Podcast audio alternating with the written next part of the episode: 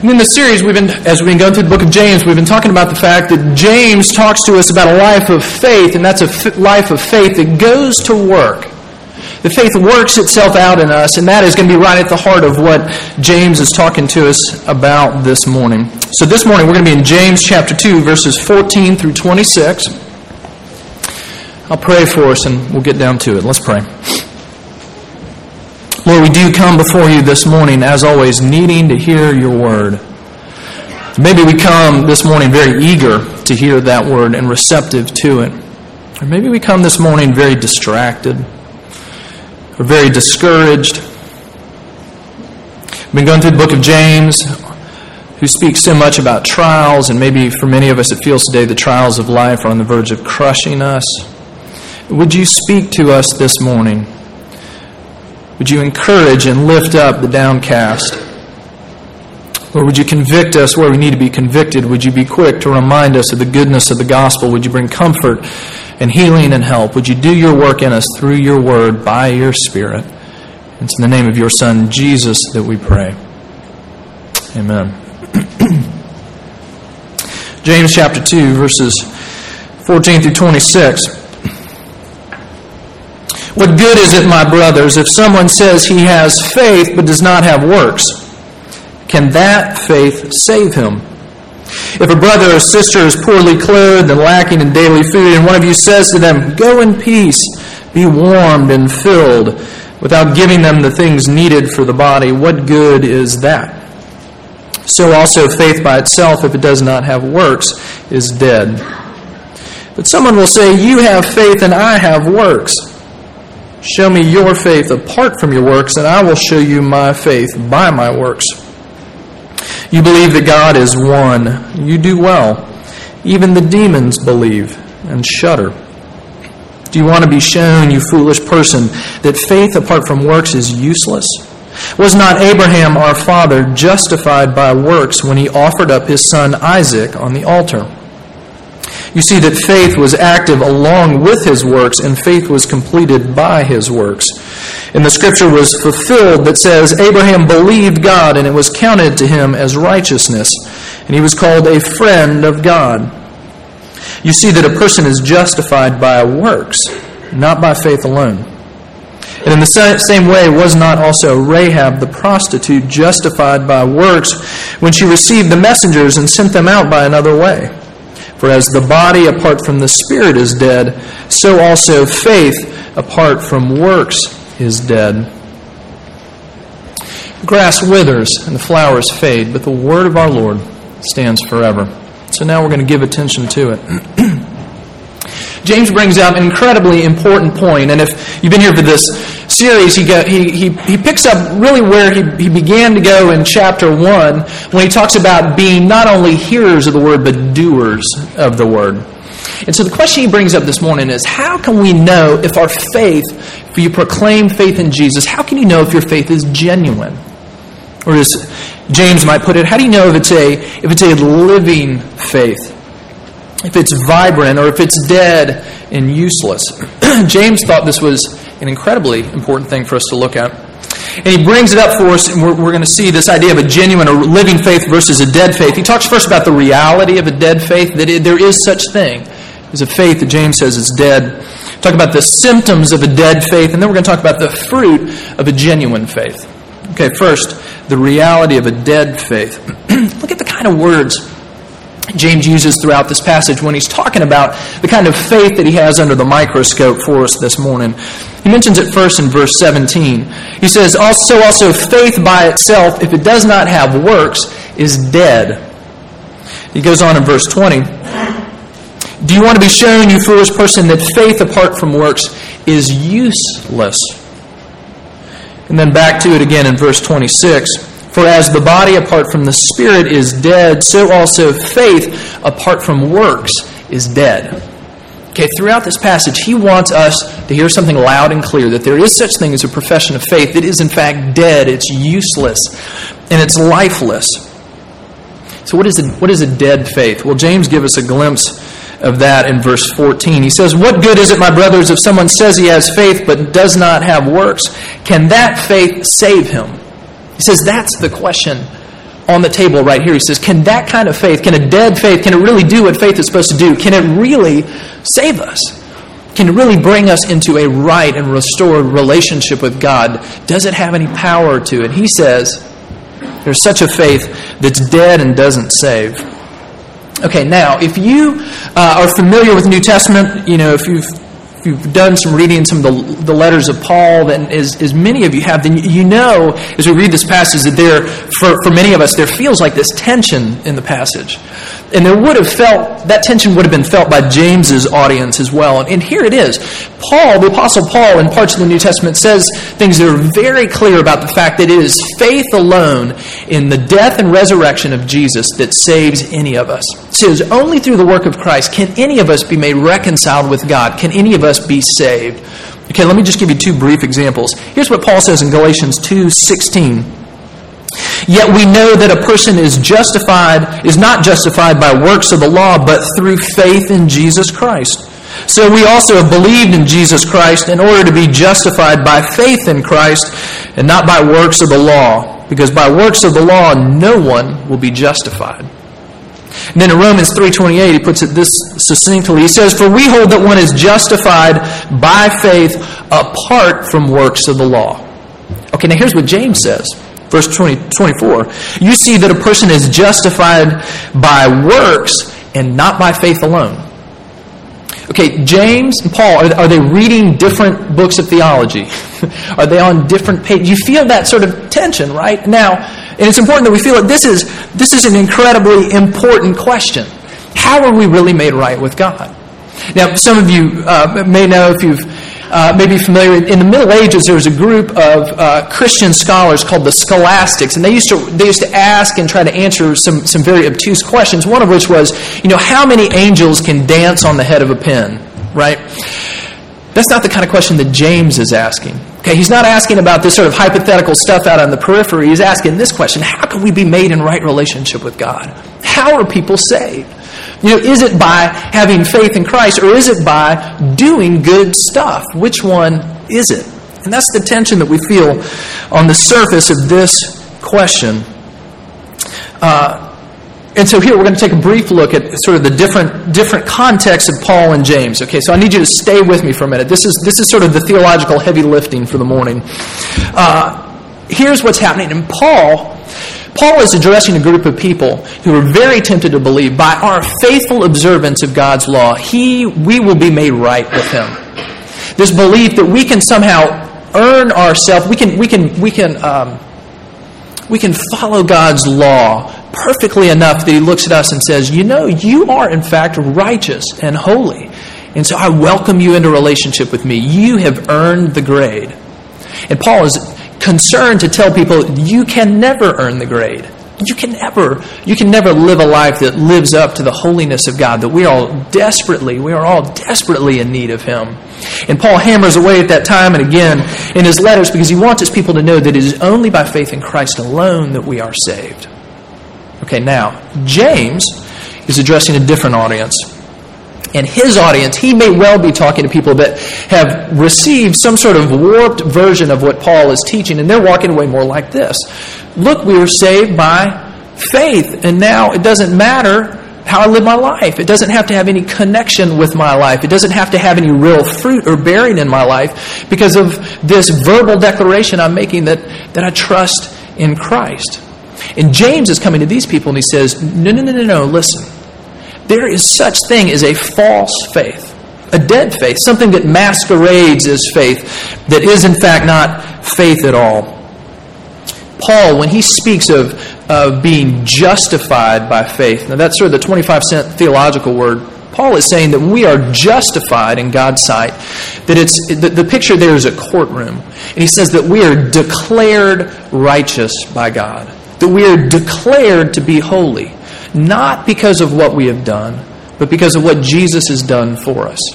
So the judge saying, I'm choosing not to sentence you according to what you deserve, but I'm crediting to you the righteous life of another, of Jesus. Then when he looks at us because of Jesus, he says, You are accepted and holy and righteous because of what Christ has done for you. And it's this declaration. That's what it means uh, to be justified. Now, the Greek word for justify has, has a range of meanings, just like the way we use the word justify as well. And that's what Paul is focusing on. But James is using another aspect of the word justify, which can mean to prove or to vindicate or to demonstrate. Now, we use the word justify that way too. Somebody makes an outrageous statement and you say, well, justify that, you know, prove that to me. Uh, when I was in college, sitting around the dorm room, bunch of guys, eventually turned to boasting somehow. And so my good friend, uh, one of my best friends in college, still one of my best friends, he was a, he was a championship wrestler in high school, great athlete. Uh, and he looked at me and he said, I had run track in high school, and he said, You know that I could beat you in a, in a 400, one, one lap around the track. I said, You're crazy. There's no way you could beat me. I mean, you're a wrestler, but you're a little out of shape, and there's no way. So we go back and forth like this. It's about 10 o'clock at night, and finally, finally, we got to the point where I just said, Let's go. And he was like, What do you mean? We're going to the track right now. Let's go have a race. And so we did, because what happens when people say something utterly ridiculous? You look at them and you say, justified. In other words, can you put your money where your mouth is? As a brief aside, he lost pitifully. But I wouldn't be telling you the story otherwise. But you see what I'm saying? You know, he makes this statement, and, and the response is somehow you have to justify, you have to prove that that is true. And that is part of the phrase that the Greek word here of justify can mean. And when, so when James talks about justify, he is saying, when he says we are justified not simply by faith, and you could put in parentheses this sort of false dead faith, he says we're not justified by that. We are justified by a faith that gives birth to action, to real work. He says that we are justified not simply by making a, a verbal profession, but genuine faith vindicates itself. Genuine faith proves itself, it demonstrates itself. He says genuine faith is inevitably going to lead to a life that reflects what God has done in your life. He's saying, and so when he says justify, he means something different than Paul. And in fact, both Paul and James, if they were to sit down and have a conversation about it, would agree because we, uh, excuse me, Paul says stuff like this in Ephesians 2. He says, We are God's workmanship created in Christ Jesus for what? For good works, which God prepared beforehand that we should walk in them. James and Paul would both say, that we are justified, that we are made declared righteous in, in God's sight through the work of Christ, and it is by faith. But that faith then works itself out in action. Here's um, how Dan Doriani, uh, pastor and, and writer, defines this idea of being justified by faith alone. He says, By faith alone, we mean that the believer adds nothing, no works, in order to earn or gain God's favor. Good works are necessary, not a condition prior to salvation, but a consequence of following salvation. And he goes on and says, Good works are necessary results of spiritual life. And if you mix up this idea of being a cause of salvation with the results of salvation, you will send your life in an utter tailspin. That's what Paul and James are trying to help us navigate between. Because if you think that it is our good things, our good works that ultimately save us, you're going to be forever anxious. You're going to be forever uncertain. Have I lived up to God's law today? Or you're going to pull the blinders down over yourself, right? And you're going to set a bar for yourself that is low enough for you to step over, but it doesn't have anything to do with God's bar. And you're going to say, look, I've lived up to this.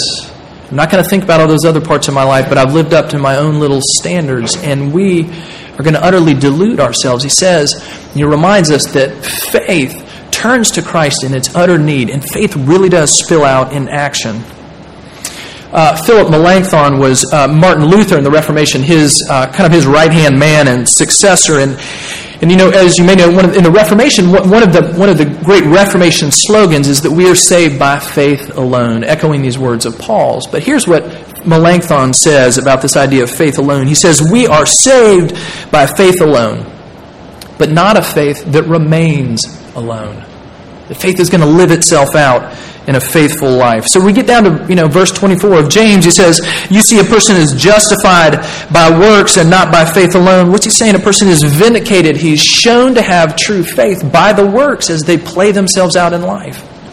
God comes to us in our utter need, in our, in our sin, in our brokenness.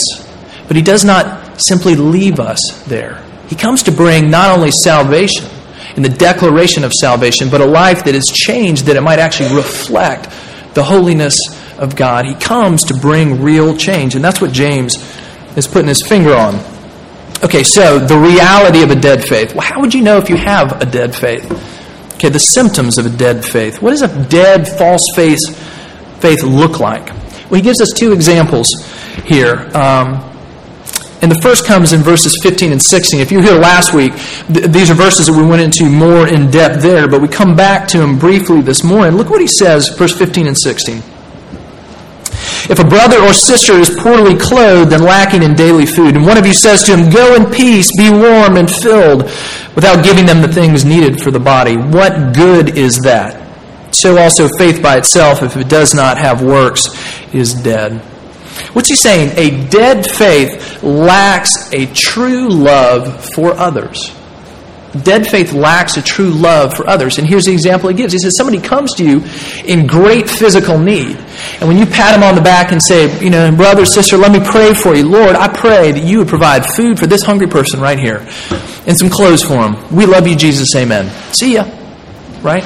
What does he say? He says, you, you wish him well, but you don't do anything to actually meet his needs. He says, What kind of faith is that? James says, It's a dead faith.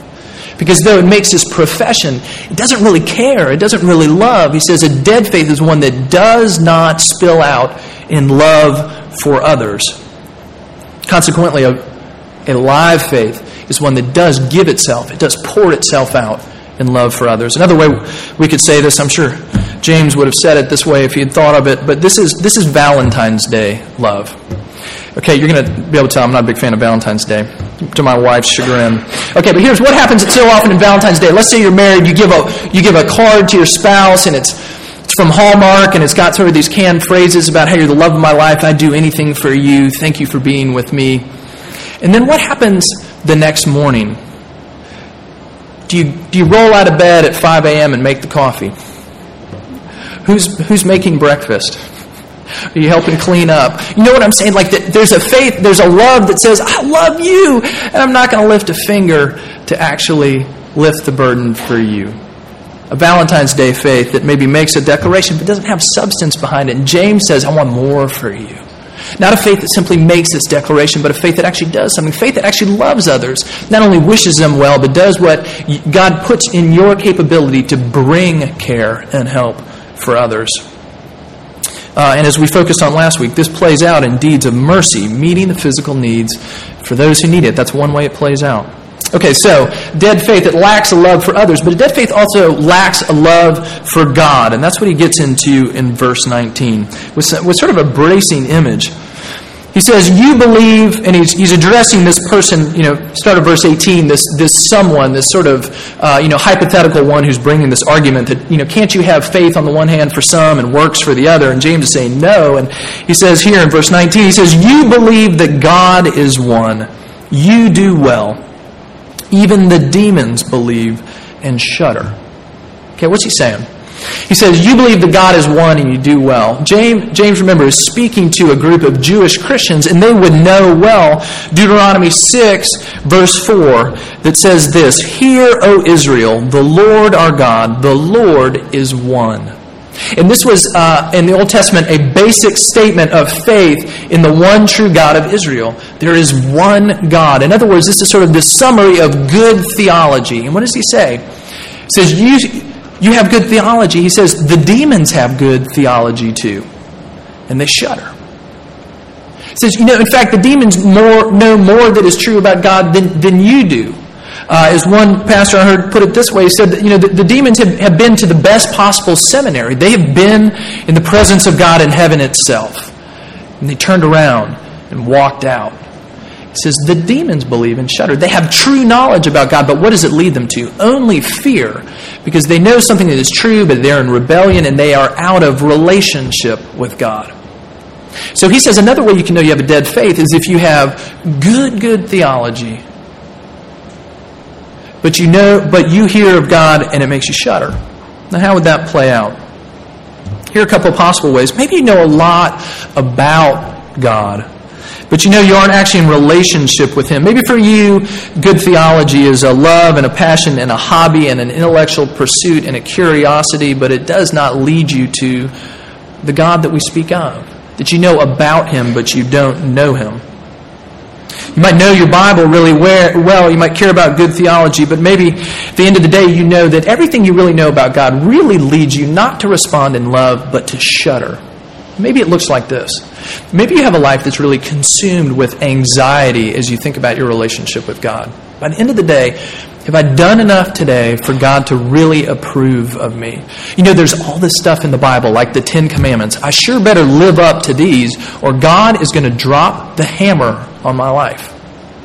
When something bad happens to you in your life, is your first reaction this? What did I do that, to deserve this? Why is God punishing me for this? Do you hear the fear?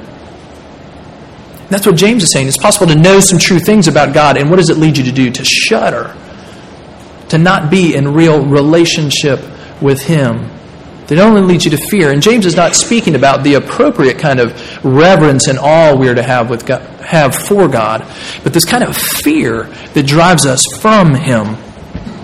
So he said, a dead faith lacks a good, lacks a true love for God as well as a love for people. Uh, Martin Luther, before he uh, before he became a Christian, before he realized the goodness of God's mercy and grace for him in Jesus. He, for years, was um, an Augustinian monk living in a monastery, leading a very religiously dedicated and um, austere life. And, and here's what he says, looking back on that time, at the point in which he read the Bible and for the first time really understood that God comes and brings salvation to, the, to those who fail. He says this. My situation was that although an impeccable monk, I stood before God as a sinner, troubled in conscience, and I had no confidence that my merit would assuage him. Therefore, I did not love a just and angry God, but rather hated and murmured against him. He said, supposedly to one of his confessors in that time, when, when asked about does he, does he love God, he says, Love God. Sometimes I hate him. He knew a lot, knew the Bible, much of it. But what did it lead him to? It led him to a fear, actually, a hatred of God, a shuddering, and not to real belief. So James offers these two things up as symptoms of a dead faith one that does not play out in real love for others and one that does not play out in real love for our God. So he doesn't leave us there, though. What does he turn us to next? The fruit of a genuine faith.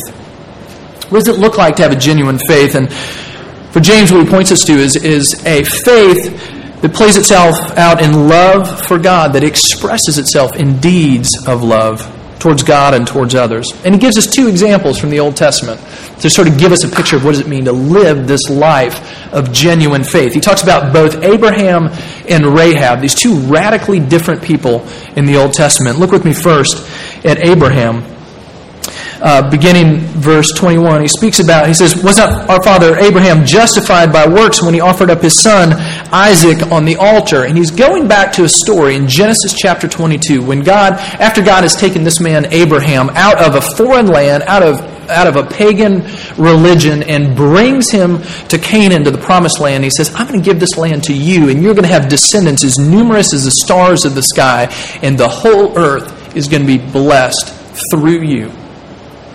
Abraham becomes a very old man before he has any children at all, wondering how is God going to fulfill this promise. And finally, the child of promise that's given to him is, is his son Isaac. Okay, the promises are going to come through and be fulfilled through this child. And then in Genesis 22, God tells him to take this son, Abraham's over 100 years old, his one true child of promise. He says, I want you to take him and I want you to sacrifice him. Genesis 22 tells a story about how Abraham does what God inexplicably calls him to do. And as literally as the knife is raised above Isaac, God stops him and provides a lamb as a sacrifice instead. And that's the, the scene that James focuses on. He says that in that moment, we see Abraham's faith justified, vindicated, proven Because James immediately goes in the next few verses back to Genesis 15 when Abraham receives these promises of God, and, it's, and God says he looks at Abraham and sees his faith, and it's credited, it's counted to him as righteousness. That's what Paul picks up on in Romans 4 when he says Abraham was justified, made right with God through faith. And James says that's right. He was brought into the Christian life. There, God makes his promises to him in Genesis 15. But then what does James say? He says that what happened in James in Genesis 15 that was fulfilled when Abraham took his son and was willing to sacrifice him. He said Abraham's real salvation, real faith was vindicated, was demonstrated when Abraham said, "God, I will do whatever you call me to do." When he took the thing that was most precious to him and the very vehicle by which God was going to fulfill his promises Abraham not understanding and said, I love you enough, God, that I will follow you and do whatever you call me to do. And James says that was a genuine faith because it spilled out in this life of love and of action towards his God. He said that was the faith of Abraham. And what does Abraham get? Look with me at the end of verse 23. Abraham believed God and it was counted to him as righteousness, and he was called a friend of God. See what Abraham gets? He gets God. He gets intimacy of relationship with him. And another way to, I think, put what James is giving us with Abraham is he says that a real and genuine faith plays out as we see and experience the depth of God's love. Not just baldly forgiven, but brought into relationship. Here, a friend of God. It's like what Jesus says to his disciples uh, on the night when he, before he is going to be crucified. He says this to his disciples. He says, "You are my friends if you do what I command. No longer do I call you servants, for the servant does not know what his master is doing, but I have called you friends." For all that I have heard from my Father, I have made known to you. Jesus is saying the same thing. I brought you in as friends. You're no longer just simply servants. He says, Let me show you the depth of God's love for us. You are my friend. And that is what Abraham tasted from this genuine faith, a relationship with God that was deeper than maybe we would have guessed and deeper than maybe Abraham could have pegged, and deeper maybe than Jesus' disciples were expecting when he says, I no longer call you servants, I call you friends. And when he looks at us, the fo- his followers, and says, I no longer call you servants, I call you friends. You are brought in to a faith, a genuine faith, into a love that is deep. So he goes from Abraham, this well respected hero of the faith in the Old Testament. Here is the founding father of God's people, respected in every way. And then he shifts to this incredibly different example in the Old Testament. He gives us a second example of the fruit of genuine faith. And he turns to Rahab. Okay, Rahab, this story is told in Joshua chapter 2 through 6. God's people are on the verge of going into the promised land. Joshua is leading them, and they, they must get through Jericho this incredible fortified city. So Joshua sends two spies, two messengers into the city undercover to scope out the place, and, and this prostitute, Rahab, hides them in her house. And when the king's people, the king of Jericho, his people come looking for him, uh, she hides them. She sends them off in a different direction, and then she helps the messengers get out of the city safe and sound. And the messengers say, We will spare you and your family because of, because of what you have done. So James goes to her. He says, Rahab had a faith that expressed itself in action. When, when Rahab's talking to the messengers that come, she says this.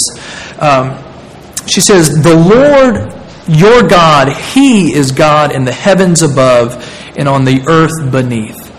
She converts. She comes to faith. She says to the Israelite spies, Your God is the real God, and I am casting my lot with him. I am stepping onto that side. I am going to, in fact, turn away from this city, this nationality that I'm a part of, and I'm going to tr- turn to the one true and living God. And she puts her money where her mouth is. What does she do? She works alongside God's promises and purposes, and she protects God's messengers, and one day God, God's people rescue her in the destruction of Jericho.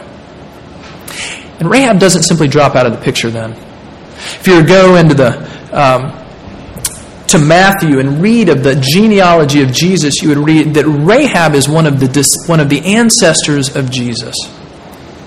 That here, this foreigner would have been completely inexplicable to God's people. How could God put his favor on somebody who is outside of our people? Yet she is brought in. She's a prostitute. How could God possibly use or put his love on someone in this kind of flagrant sin? How could he do that? Remember Jesus, the friend of prostitutes and sinners. And in that day and age, too, for James to say, let me not tell you not only about this great man of faith, let me tell you about this great woman of faith. James takes these two very different examples and says genuine faith works itself out in a response of love and of action, of loving God, of loving others. True faith do, does not absent itself from the world, it engages it. True faith does not merely make, merely make a verbal proclamation. You believe that God is one. Says it comes and brings real change. Real faith comes to bring real action of a response of love towards others and towards God. And when with Rahab we see that that love that God calls us to is not only deep, but it is broad, the breadth of God's love. You can't be far enough on the outside that God cannot come and find you. You couldn't have gone to the ancient Near East and found a person less likely on the surface of things to be brought into God's people than Rahab. Didn't stop God from bringing her. It says God's love is broad. And it is offered, the love of Jesus offered to those who are far off, that we might be brought in. Okay, let me wrap it up just saying this. James's point is that there is a faith that is dead, but there is a faith that is real. And real faith does not somehow earn our salvation, does not somehow earn God's favor, but it is it works itself out of God's salvation of us. He comes and justifies us, saves us, and that brings a change. That over time, slowly, more slowly maybe than we like sometimes, God is working in His people a heart of love towards the needs of others and a heart of love in response to God. So James would ask us the question is that happening in our lives? And if it is, and to the degree that it is, James would say, that is so beautiful and good. May it continue. If we look at ourselves and find that it is not, James would point us right to the very Jesus that this faith is in. There is real salvation for us in our sin and in our brokenness, and in our failure, and our lack of love as we cast ourselves on this Jesus. His grace, His goodness to us, we look and if we have that grip on our heart that says, I do not know if this is me, then what do we do? We turn to this Jesus. The call is for you as well. That we might be a people who know our God, who live lives of love, and know the depth and the breadth of His love for us, that it would transform us. May it be true. Let's pray. Father, um, we come in what in many ways is a complicated passage, lots of ins and outs of how this fits into the bigger piece of what you've given us in the New Testament. But Lord, we thank you that your word is reliable and trustworthy and true. And that you have given us that we this to us that we might know that you give us salvation through Jesus and that you mean for it to grow you mean to it for it to express itself in the fruit of a life that gives itself in love to others and responds in love to you. Would you have your way with us? Father, if our hearts are cold, if we do not know you, would you come and convert and change us? And Father, if our hearts are cold because we we've just been numb and we've been wandering away, there is real and genuine faith there. Would you would you fan it into flame? Lord, would you call us to more? Would you show us more the depth and breadth of your love for us? Would you call us further on and deeper into the, to the mission of God that we might live lives that are spent in love for others and in love towards you? Would you warm us with the beautiful heat of the gospel even this week, even this morning? And we pray this in the name of Jesus, our Savior and Lord. Amen.